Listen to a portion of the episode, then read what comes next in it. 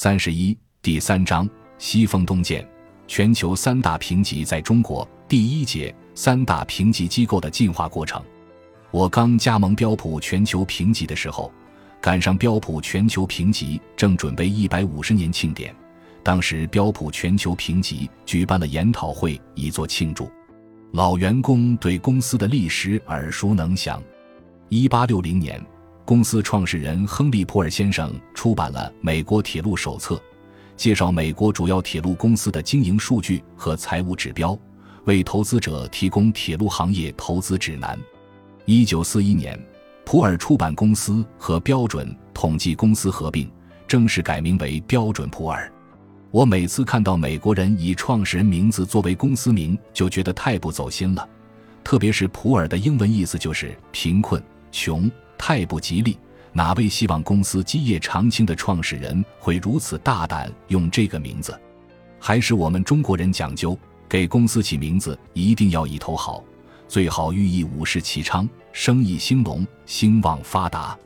不过无知者无畏，虽然公司名字里带着贫困，标准普尔最后还是毫无悬念的成了全球最负盛名的金融信息服务公司。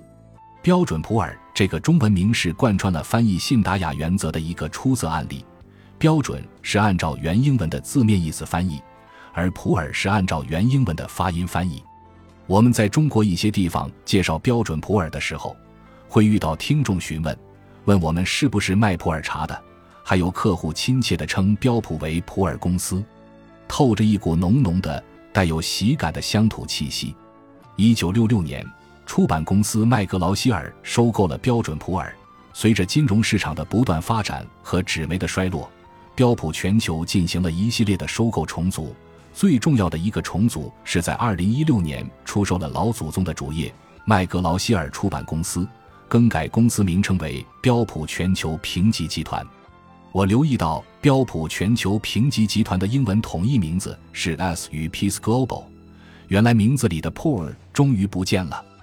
二零二二年二月二十八日，标普全球评级和 IHS Market 合并完成，成为一千四百亿美元企业价值的公司，提供评级、数据分析、基准、指数、大宗商品和能源、交通、工程相关的信息服务。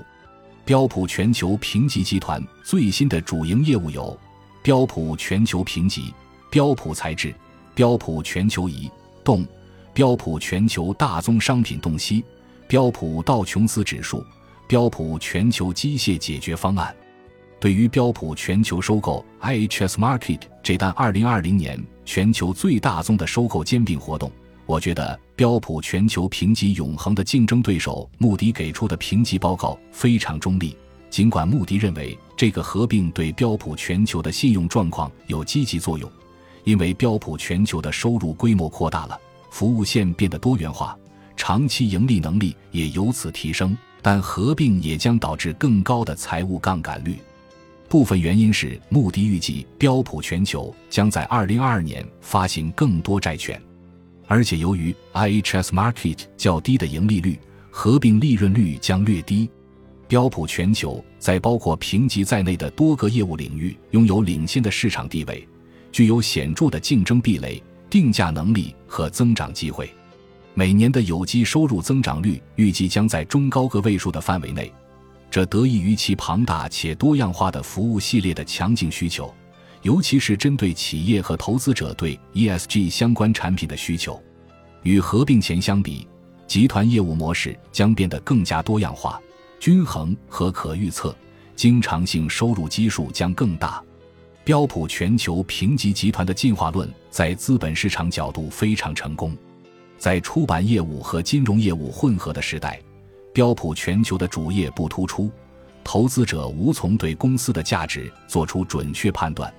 根据公司上市后的年报，其出版业务的收入是最高的，但是利润非常微薄，因此严重压抑了其股票在资本市场的投资价值。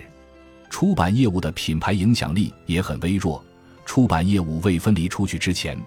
我们每次给集团领导安排高层会见，都需要强调麦格劳希尔是全球最著名评级机构标普全球评级和标普指数的母公司，否则对方都不知道麦格劳希尔是何方神圣。我在写这本书时候，专门查了标普全球评级集团这些年的股票表现，可以明显看出标普全球评级集团的资本故事对投资者非常具有吸引力。当然，这也离不开美国股市十年大牛市这样有利的大背景。我在标普十三年的从业期间。第一次明显感受到中国市场对标普品牌的认知度是二零二零年新冠肺炎疫情刚开始时的四次熔断。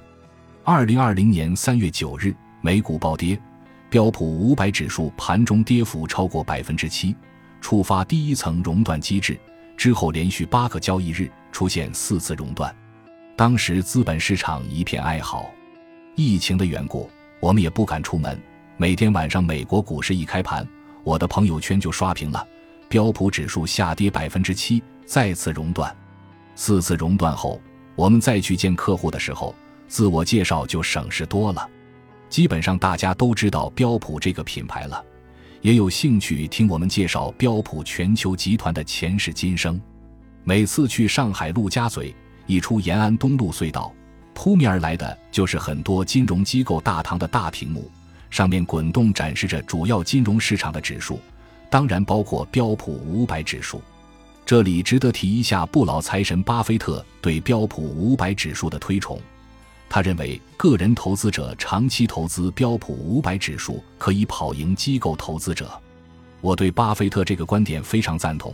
连我女儿十八岁成年的时候，我和他聊天时，他都说：“妈咪，我知道的。”我上班有收入以后，长期投资标普五百指数就可以了。他那时刚好完成了大学二年级的暑假实习，我鼓励他用实习工资开始投资标普五百指数。时间价值摆在这里，投资要趁早啊！最有意思的是，保险从业人士中间流行起一个所谓的标普财富管理框架，非常有名。很多朋友在网上见到后都和我联系。希望我提供原片，我们当时穷尽内部资源也没找到原文。后来猜测这是某位非常有经验的保险从业人士的总结，但苦于自己名气不够，于是借了标普的名字。我个人认为这个框架虽然和标普无关，但思路清晰，非常合理，值得我们把它作为家庭财富管理的圭臬。